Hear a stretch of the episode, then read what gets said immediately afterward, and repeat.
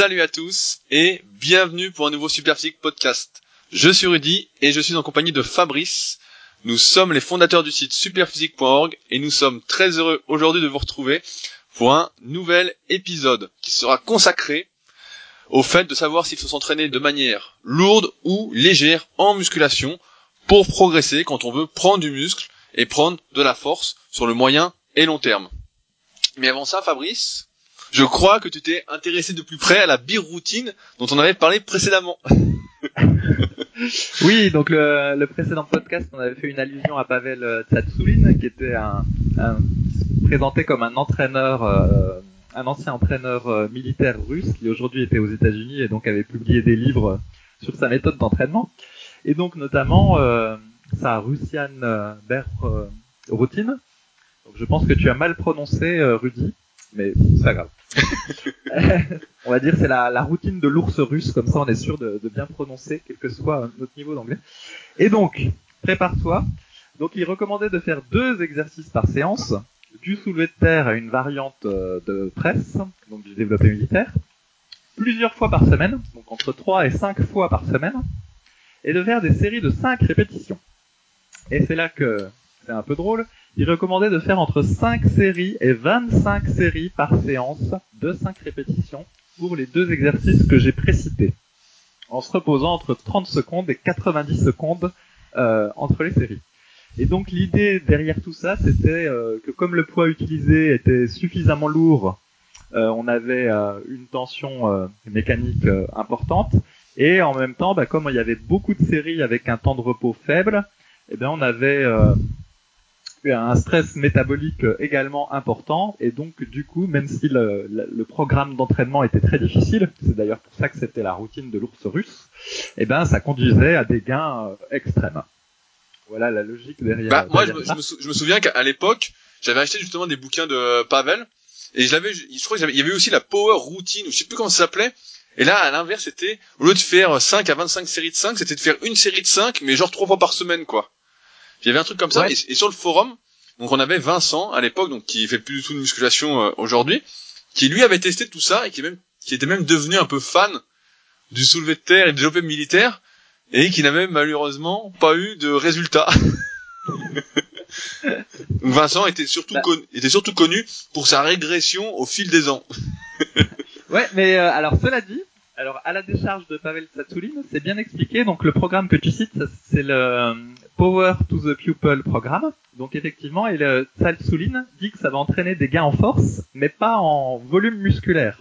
Alors qu'au contraire, la routine dont j'ai parlé euh, fait progresser, toujours selon lui, à la fois en force et à la fois en volume.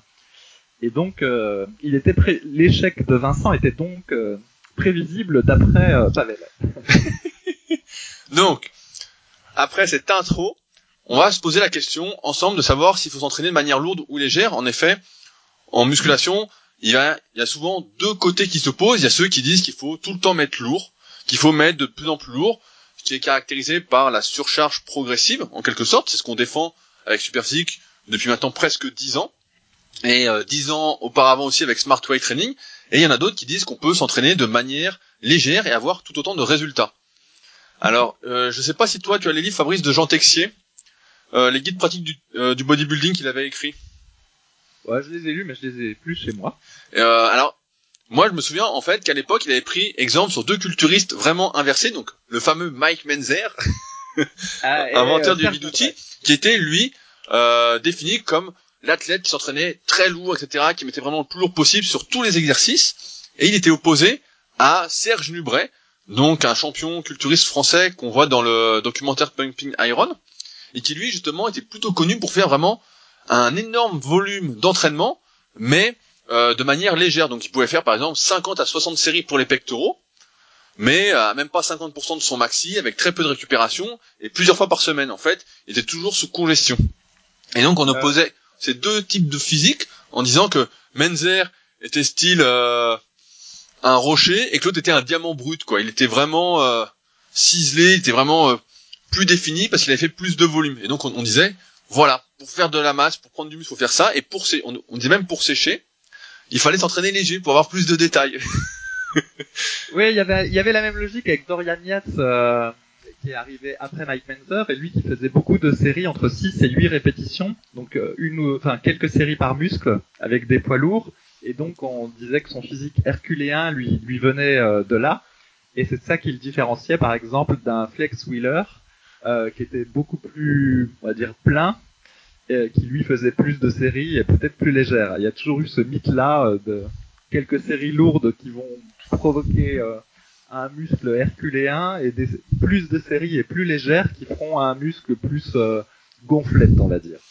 Mais ce qu'on oublie de dire déjà à la base, donc on va parler pour les pratiquants naturels de musculation, c'est que justement lorsqu'on est naturel, il n'y a pas ces, ces différences en fait qui sont mises en avant chez les pratiquants dopés. Ce qu'il faut bien comprendre, c'est que quand on est dopé, on a déjà parlé je pense plusieurs fois ensemble, c'est que les produits en fait vont démultiplier les résultats quoi qu'on fasse. C'est comme si c'était un accélérateur de progrès, un accélérateur de dégâts, ça accélère la récupération en même temps. Et donc, peu importe pratiquement comment on s'entraîne, c'est pourquoi en fait la plupart des pratiquants dopés, notamment à l'époque, quand ils s'entraînaient tous un peu différemment, en fait avaient tous des résultats grâce aux produits, s'entraînaient surtout de la manière dont ils aimaient s'entraîner et non pas de la manière la plus efficace.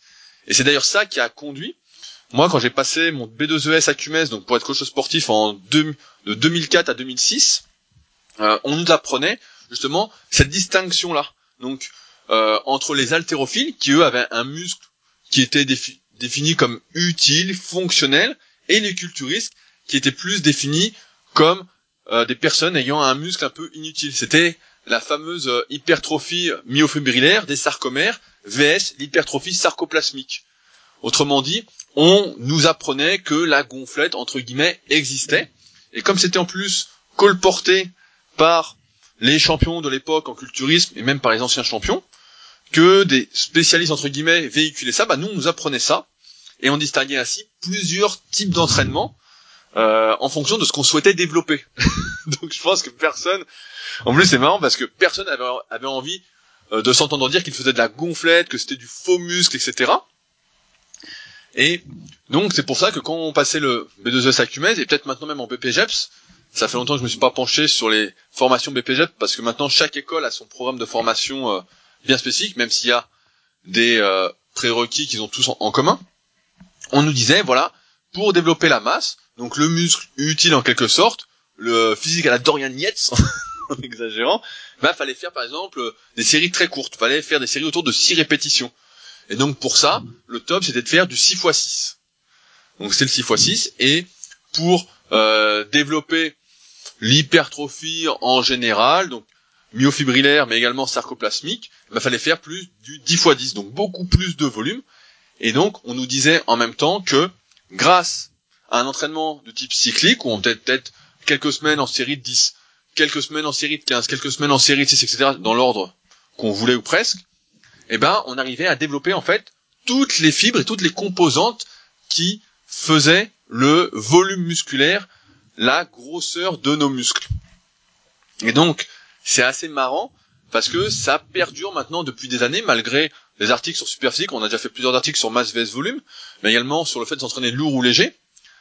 On s'est rendu compte en ouvrant un ouvrage de physiologie, n'importe lequel en fait, que la masse, le volume euh, du sarcoplasme était proportionnel. Donc le sarcoplasme, là où il y a par exemple nos réserves de glycogène, eh bien, étaient proportionnelles au développement des sarcomères, c'est-à-dire des éléments contractiles du muscle, et que cela ne pouvait varier que de très très peu en cas de conditions particulières comme le rebond glucidique, euh, comme le rebond quand on joue sur le potassium et le sodium, mais qu'en dehors de ça, bah, en fait, c'était euh, ça ne bougeait pas, ça ne variait pas, et quand ça variait, bah, c'était voilà quelques pourcentages. Et donc on s'est aperçu en fait que tout ça, c'était bien évidemment bah des conneries. Donc en fait que la gonflette euh, n'existait pas. Voilà que ça n'existait pas et c'est vrai. À chaque fois, moi ça m'amuse quand je vois ça. Euh, quand je vois des mecs par exemple qui disent moi je fais les bras, je mets léger, je fais des séries très longues, etc. Et Jean Texier justement qui avait écrit ses guides pratiques du bodybuilding et qui malheureusement contribuait à cette gonflette de temps en temps en interviewant des, mecs justement qui disaient qu'ils s'entraînaient léger, qu'ils gonflaient plus, etc. Et c'est vrai qu'on gonfle plus temporairement. Moi, ça me fait marrer quand je vois des mecs qui disent, moi, je fais les bras, je mets 8 kilos, pas besoin de mettre lourd, et puis tu vois les mecs avec des bras énormes. Mais ça, dans la réalité, ça n'existe pas. cas, du moins quand on est naturel, ça n'existe pas. Même quand on est très doué pour les bras, ça c'est un signe euh, flagrant de dopage, quoi. très simplement. Parce que il faut savoir quelque chose, c'est que le recrutement musculaire, je crois qu'on en a parlé dans un précédent podcast, mais en fait, il se fait de façon assez simple. On nous rabâche sans arrêt que pour développer ces muscles, il faut euh, solliciter toutes les fibres à l'intérieur du muscle, etc. Mais c'est oublié qu'en fait, les fibres lentes, c'est-à-dire celles qui, entre guillemets, on simplifie hein, pour ce podcast, les fibres lentes pour les efforts d'endurance n'ont que très peu de potentiel de croissance musculaire. C'est-à-dire qu'elles vont très peu se développer en volume, à l'inverse des fibres rapides qui elles vont se développer. Donc tout, le but, en fait, quand on s'entraîne, c'est surtout de solliciter ces fibres rapides, ces fibres qui ont du potentiel de croissance, et pour ça, bah, il y a deux façons entre guillemets qui vont nous ramener au lourd léger. La première, c'est de mettre lourd, parce qu'on sait que pour mettre suffisamment, pour pouvoir soulever lourd, il faut que notre muscle sollicite l'entièreté ou presque de ses fibres musculaires, de manière synchrone de préférence. Donc ça s'apprend avec le temps. Ou il faut, avec des poids légers, forcer suffisamment pour que l'effort devienne suffisamment intense pour avoir recours, pour avoir besoin d'utiliser ces fibres rapides. C'est pourquoi, en fait, il n'y a pas trop ce débat entre le lourd et le léger de ce qui est le mieux pour progresser. Euh, mais, et c'est là qu'on va y venir, où je vais faire plus participer Fabrice. J'espère. c'est que tout ça, sur le papier, c'est bien, mais qu'en fonction de la morphonatomie de chacun, on s'est aperçu également qu'en mettant plus ou moins lourd, eh bien, euh, on pouvait modifier le recrutement musculaire. Comme vous le savez, sur l'exercice polyarticulaire, les exercices comme le développé couché. allez, on va prendre le développé couché, c'est un bon exemple. Euh, eh ben, si par exemple on était fait pour les épaules, lorsque l'on va mettre lourd, eh ben, on va surtout utiliser les épaules. Quand on met lourd sur un exercice, on va utiliser de préférence les muscles pour lesquels on est fait, et ils vont prendre l'ascendant sur les muscles pour lesquels on n'est pas fait. Comme là, par exemple, si on prend le cas de Fabrice, bah, s'il met lourd, il va surtout sentir les épaules au développé couché. Fabrice. oui, exactement. Je sens les épaules au développé couché quand je mets lourd et j'ai d'horribles courbatures euh, à la jointure euh, entre les pectoraux et les épaules. Et est-ce que tu as déjà essayé de faire du développé couché justement en série longue pour voir? Euh, Bah oui, j'ai déjà... Déjà, faut voir ce que t'appelles série longue, mais effectivement, si je fais des séries plutôt de 12 à 15 répétitions, j'ai des meilleures sensations et... Euh... Et, euh, et puis voilà, puis la, la barre monte également plus vite, le mouvement est plus naturel. Et est-ce est que tu sens que tes pectoraux participent plus à l'exercice que tes deltoïdes. Je sens un peu plus, mais bon, pour être tout à fait honnête, mes pectoraux sont pas j'ai toujours eu du mal à les sentir, donc euh, je veux pas mentir en disant que c'est miraculeux. On va dire que je les sens plus qu'en série de 5. c'est jamais, c'est jamais monstrueux, hein, soyons honnêtes. Euh, non, mais en fait, l'idée est de dire que en mettant, en s'entraînant en série plus longue, on arrive à modifier légèrement son recrutement musculaire et que donc la question en fait ne se pose pas par rapport à qu'est-ce qui est le plus efficace de manière générale, le lourd ou le léger, mais plutôt qu'est-ce qui est le plus efficace en fonction de ma morpho-anatomie sur tel exercice pour développer tel muscle. Et c'est pour ça en fait qu'on arrive à un moment à déterminer en fonction des exercices, en fonction des groupes euh, musculaires qu'on veut solliciter, etc., une fourchette de répétition optimale qui en plus vouée à évoluer. On va reprendre un exemple. Parce que souvent, également, ce qui se passe quand on met lourd et qu'on est toujours à la course à la charge, souvent pareil, il y a des personnes vont essayer d'opposer ceux qui s'entraînent lourd et ceux qui s'entraînent léger, etc. En disant que ceux qui mettent lourd, bah, trichent euh, sur leur exercice. Donc, je sais pas depuis combien de temps vous nous suivez, mais avec Superphysique, on a toujours été en faveur d'une technique bien évidemment stricte, mais parfois légèrement trichée, parce qu'on s'est aperçu que justement, c'était un peu plus efficace euh, sur le moyen et long terme, de prendre quelques libertés, donc pas dangereuses, hein, il ne s'agit pas d'arrondir le dos au squat ou au soulevé de terre, ou euh, de lever les fesses au développé couché.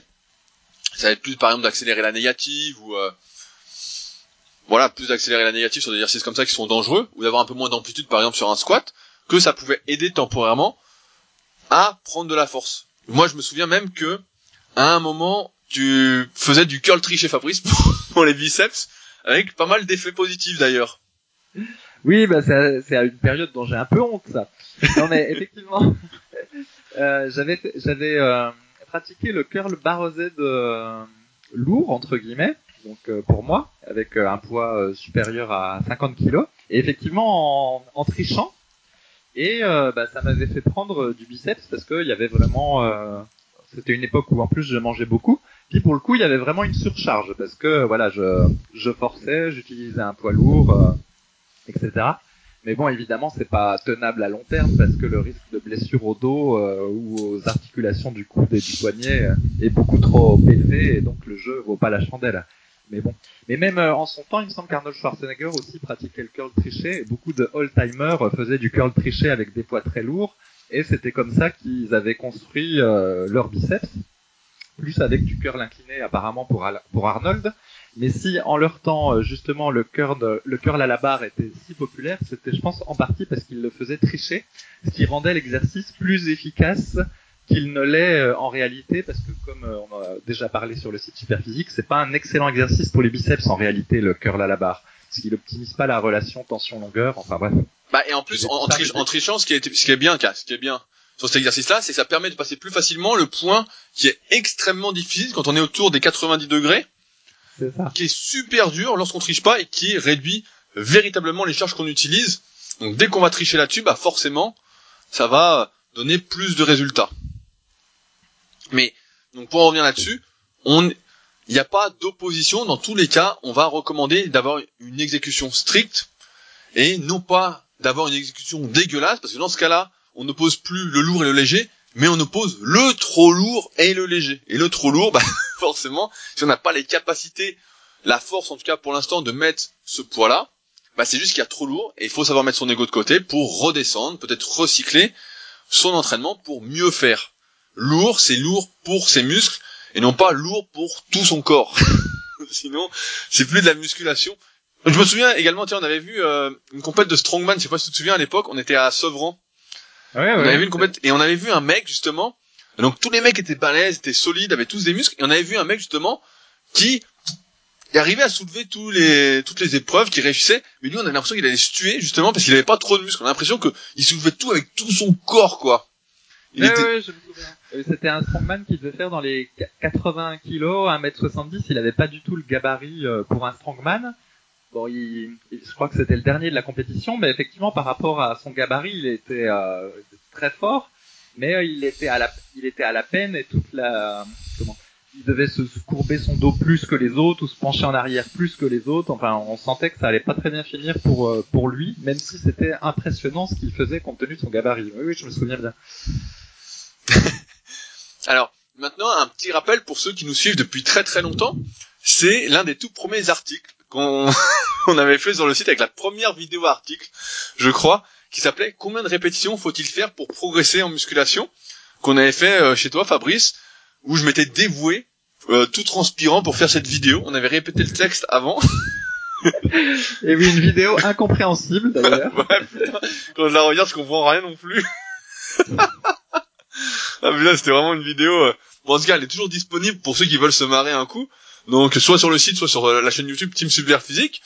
Et donc à l'époque, il y a quand même l'article était plutôt bien, mais euh, c'est la vidéo, on était j'étais vraiment pas très à l'aise du vraiment pas à l'aise quoi. Et on était on, on était arrivé à une conclusion, c'est qu'à partir d'un moment en fait, à force de vieillir, eh bien, on était on supportait de moins en moins les charges lourdes. Non pas les répétitions euh, les séries courtes, mais les charges lourdes parce que il faut bien avoir en tête que par exemple 100 kg au développé couché, peu importe sa force, que ce soit ce soit en sensation léger ou lourd, ça reste lourd pour tout le monde, ça reste lourd pour notre squelette. Alors il y a des gens qui sont plus solides que d'autres, etc. Mais ça reste relativement lourd. Et on a été arrivé à proposer de s'entraîner finalement à la fin, de combiner justement ce lourd et léger. On disait le secret à la fin, c'est de faire des séries longues et lourdes à la fois, donc de manière relative.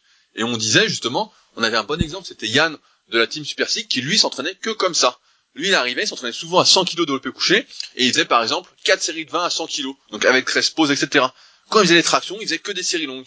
Au curl incliné, ça avait dérivé pas mal sur ce que je faisais, on faisait 4 séries de 20 au curl incliné, et puis après on avait les bras énormes en progressant, bien évidemment. Et donc on est arrivé à cette conclusion que à partir d'un moment, forcément, bah il fallait peut-être se limiter en charge et jouer sur d'autres facteurs, d'où donc le nombre de répétitions pour continuer à pouvoir progresser en réduisant les risques pour ces articulations. Ouais, voilà. En fait, ce qui est un peu contre-intuitif et que tu de, dire dans, la, dans cette fameuse vidéo dont tu as parlé, c'est que par exemple, quelqu'un qui fait 10 euh, répétitions euh, à 40 kg au développé couché, puis c'est son maxi, voilà, c'est un débutant, il peut pas faire plus que 10 à 40 kg. Si au fil des mois, euh, il essaye d'augmenter le nombre de répétitions, puis par exemple il atteint 30 répétitions à 40 kg, très probablement il va pas se passer grand chose sur son physique en fait. Mais par contre, si quelqu'un fait 10 répétitions à 100 kg développé couché et qu'au bout de nombreux mois, il progresse et il atteint 30 répétitions à 100 kg, qui est déjà une performance de haut niveau euh, dans les compètes de développé couché en France, là, il aura vraiment pris du des pectoraux, puis il, sera, il aura vraiment progressé en volume musculaire. Bien que, voilà, il soit passé de 10 reps à, 30 reps, donc a priori, euh, travaille euh, avec un poids léger pour lui, eh bien en réalité il y a une progression musculaire parce que voilà parce qu'il a pris 100 kilos. Donc il y a une différence euh, au niveau du poids euh, en absolu qui peut être utile euh, pour progresser en muscle et c'est ça qui est, qui est, un peu bizarre et contre-intuitif parce qu'on a toujours d'habitude on raisonne toujours en termes relatifs en disant voilà faut travailler avec 70% de, de son maxi euh, forcer autour de 70% de son maxi, puis progresser autour de 70% de son maxi. Mais en fait, ce qu'on voit, c'est qu'en pratique, il y a une espèce de charge utile pour chaque, pour plusieurs exercices, à partir de laquelle, même si on augmente le nombre de répétitions, eh ben on arrive à prendre du volume musculaire. Alors que si on faisait ça avec des poids euh, très légers en termes de kilos, eh ben ça, ça marche pas. C'est ça? Ouais, ouais, c'est ça. Et je pense qu'en y réfléchissant euh, rapidement, je pense que ça vient du fait que le recrutement musculaire, donc on a, dont on a abordé un peu le sujet en, début de podcast, c'est que c'est par rapport à une charge, à une tension mécanique.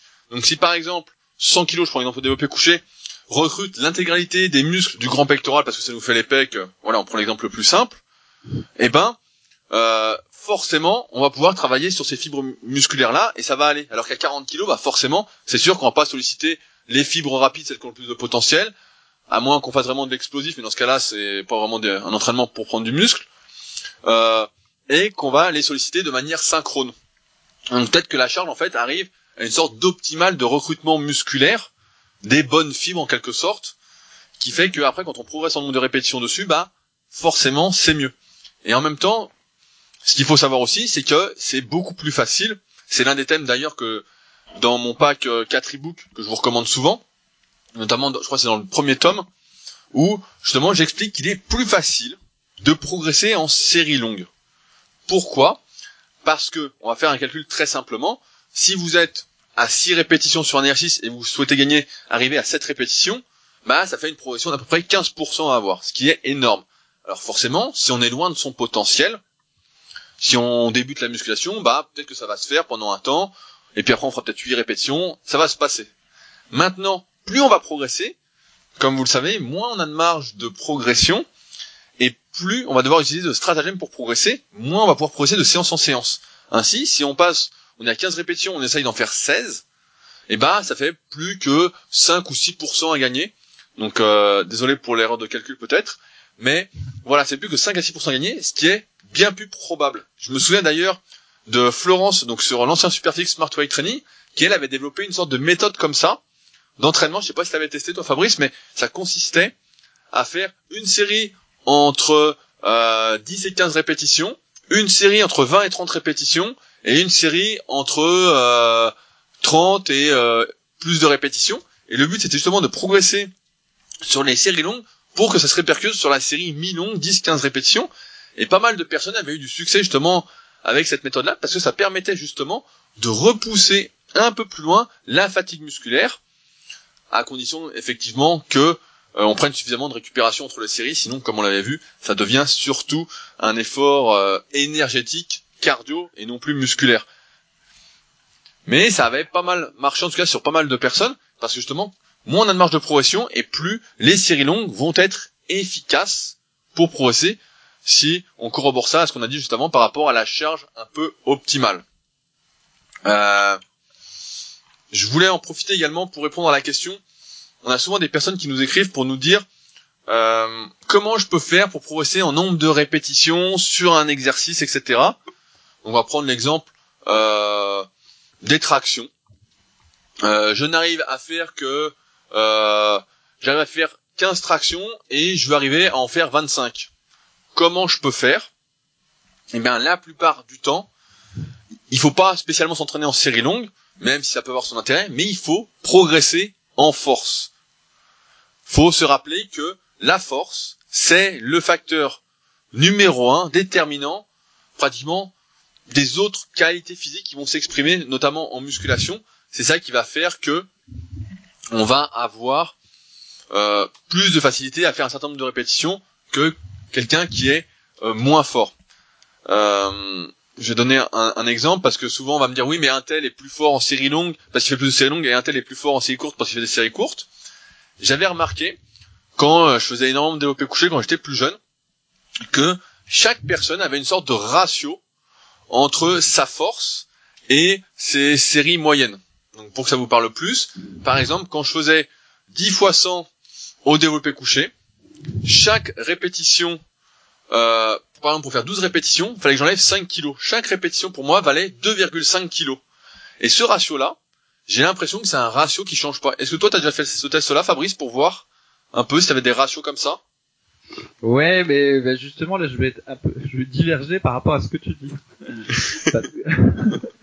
Parce que, euh, effectivement, il y a des gens chez qui ces ratios ça marche bien, et particulièrement sur les séries courtes. Par exemple, en gros, euh, si tu fais que du 5 reps et que tu progresses sur du 5 reps, il y a du chance, il y a des chances que tu progresses sur 7 reps euh, sans travailler spécifiquement en 7 reps. Mais en fait, plus tu t'éloignes, et donc par exemple, si tu fais du 10, du 12 ou même du 15 répétitions, plus en fait le ratio dont on parle devient un peu aléatoire. Et par exemple, euh, si euh, dans mon cas, je sais pas moi, je fais pendant euh, un certain temps des séries de 5 au front squat, et eh bien, et que je progresse, euh, ben en série de 12, euh, je vais pas progresser autant qu'en série de 5. Tu vois, la, le ratio dont tu parles, je vais le perdre parce que j'ai pas fait de série de 12 depuis longtemps. Donc après, il faut tout que je regagne, entre guillemets, une partie de la progression que j'ai obtenue en série de 5 sur mes séries de 12. Tu vois, le transfert, c'est pas fait euh, autant que tu le, tu le dis.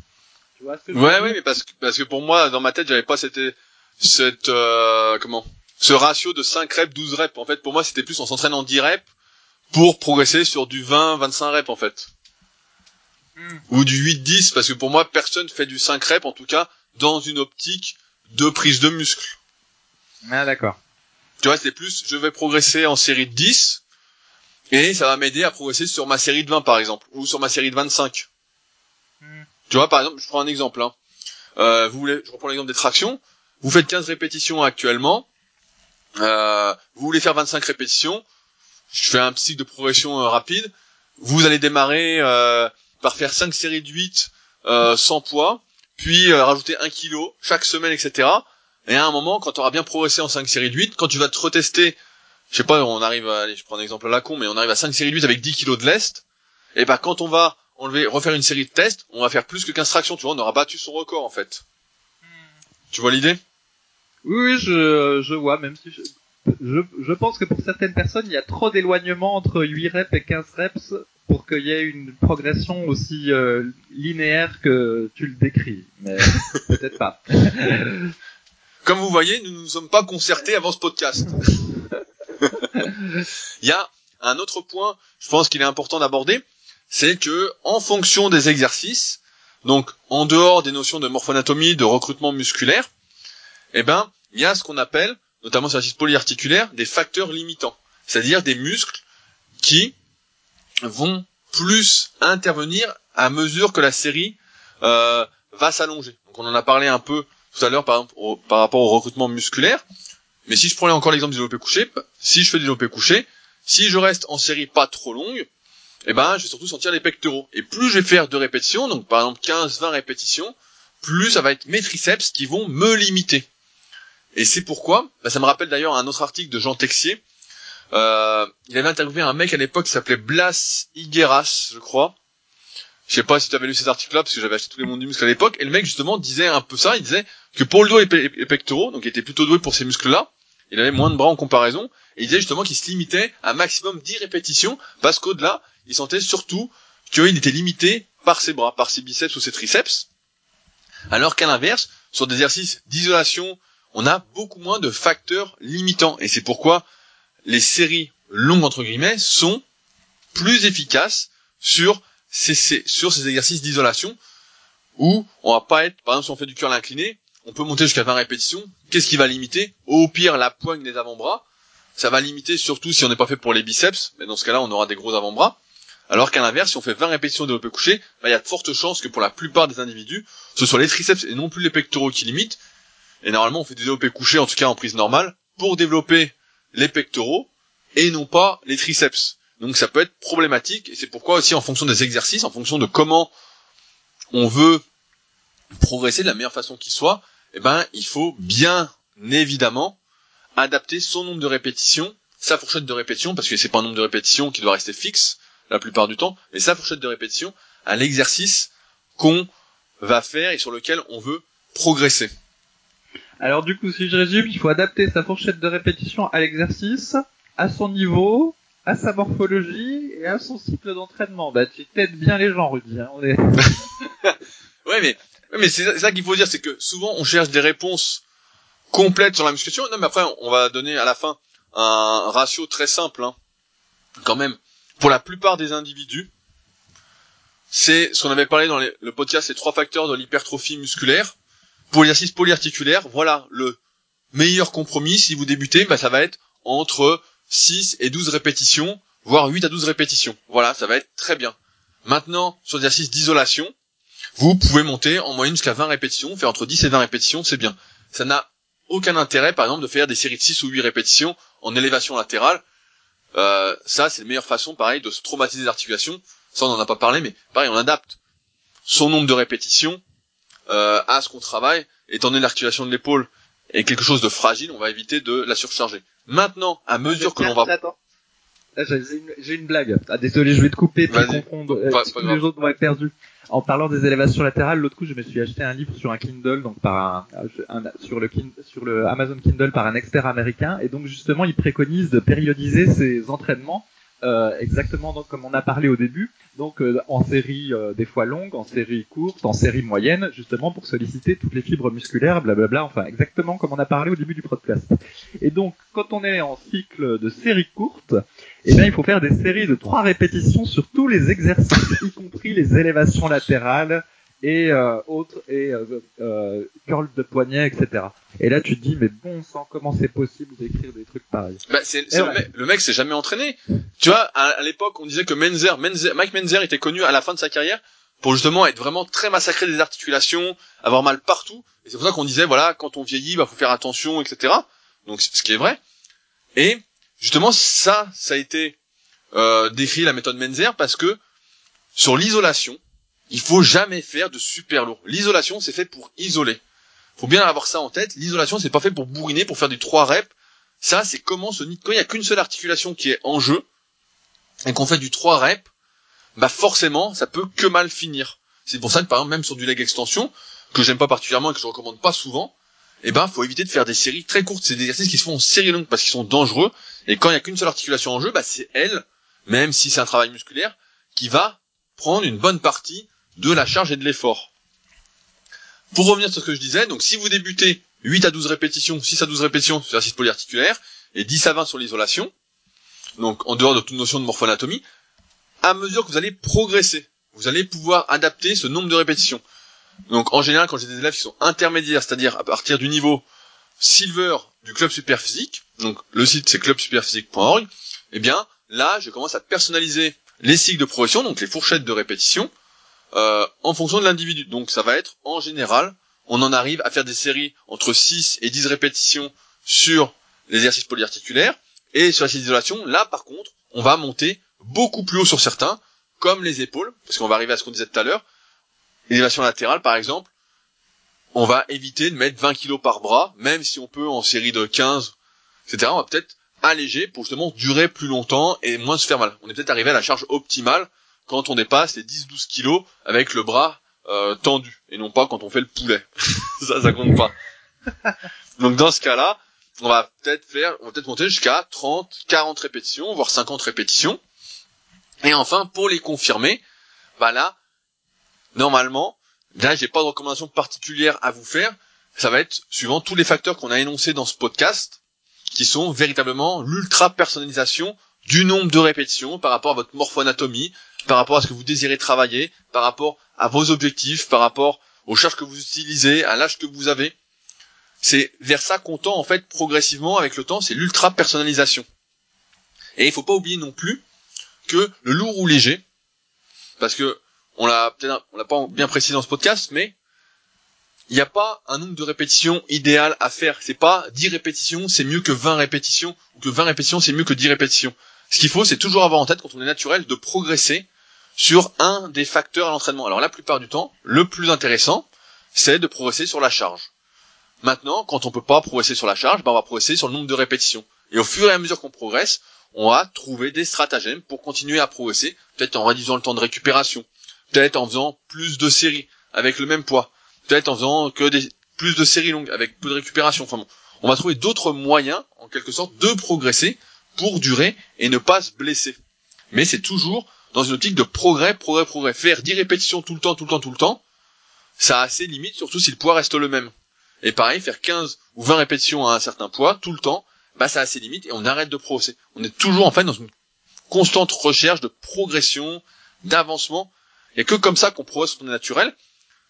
Et je vous réinvite quand même à, écouter, si vous l'avez pas encore fait, ou à réécouter le podcast sur les trois facteurs de l'hypertrophie musculaire, parce qu'on en avait pas mal parlé.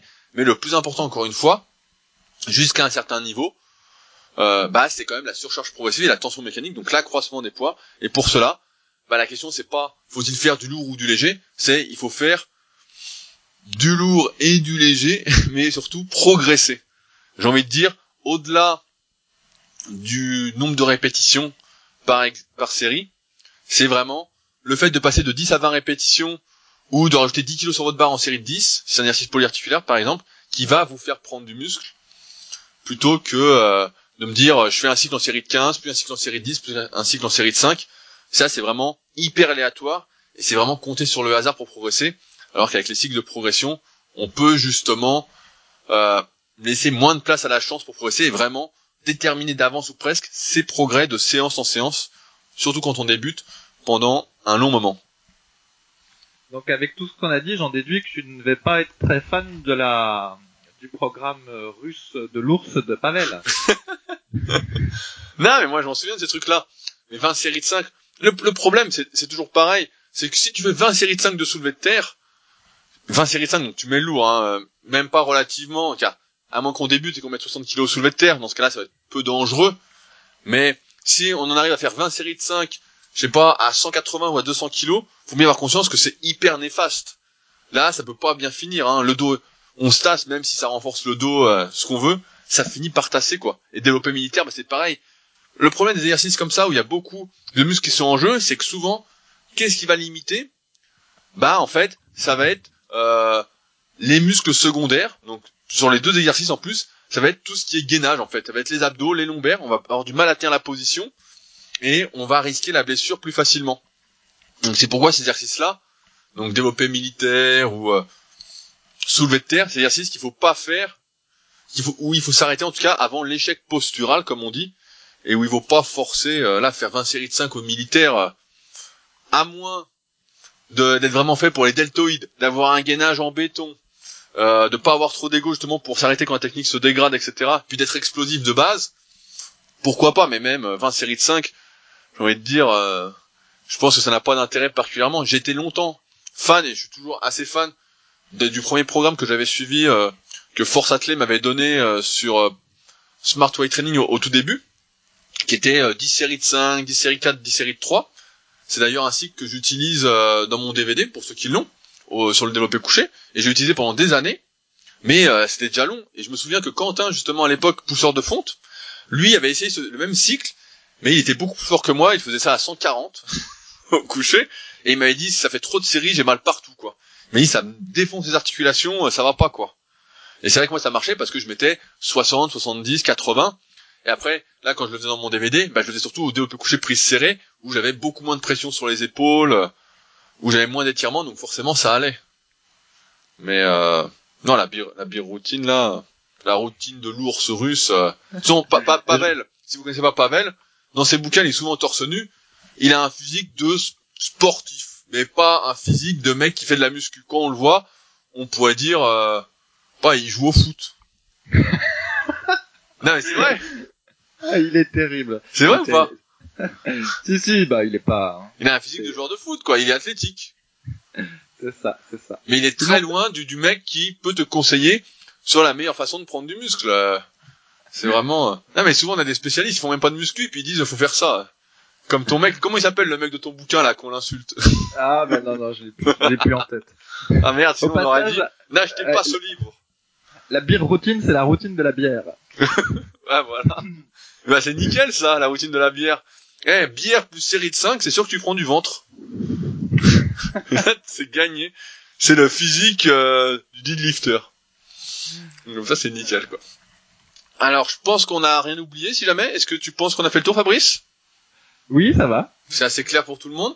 Euh, je voulais en profiter avant euh, de vous parler de quelques liens et de quelques informations. Restez bien jusqu'au bout, j'ai quelques informations à vous donner. Euh, remercier les 110 personnes, vous êtes 4 personnes à avoir laissé un nouveau commentaire sur l'application podcast si vous êtes sur iPhone ou directement sur iTunes si vous êtes sur PC. Donc vraiment super, merci. On monte de plus en plus euh, sur ce podcast, donc c'est génial. Il y en a qui m'ont écrit, notamment Adrien, qui m'a demandé comment laisser un commentaire parce qu'il trouvait pas sur son iPhone. En fait, il suffit d'aller sur l'application podcast, de taper Super Physique Podcast et ensuite de descendre et vous pourrez laisser un commentaire. Euh, donc 5 étoiles bien évidemment, puis un petit commentaire encourageant. En tout cas, c'est super. Merci à ceux qui l'ont déjà fait, c'est vraiment top. Euh, je voulais également vous dire que le 24 mars, nous organisons au Super Physique Gym, donc sur Annecy, qui est la salle repère euh, de Super Physique, qui est bien cachée en plus. Euh, nous organisons le quatrième concours de la saison du club Super Physique, le concours de rowing planche, qui est un peu notre marque de fabrique, étant donné que nous avons énormément popularisé l'exercice ces dernières années.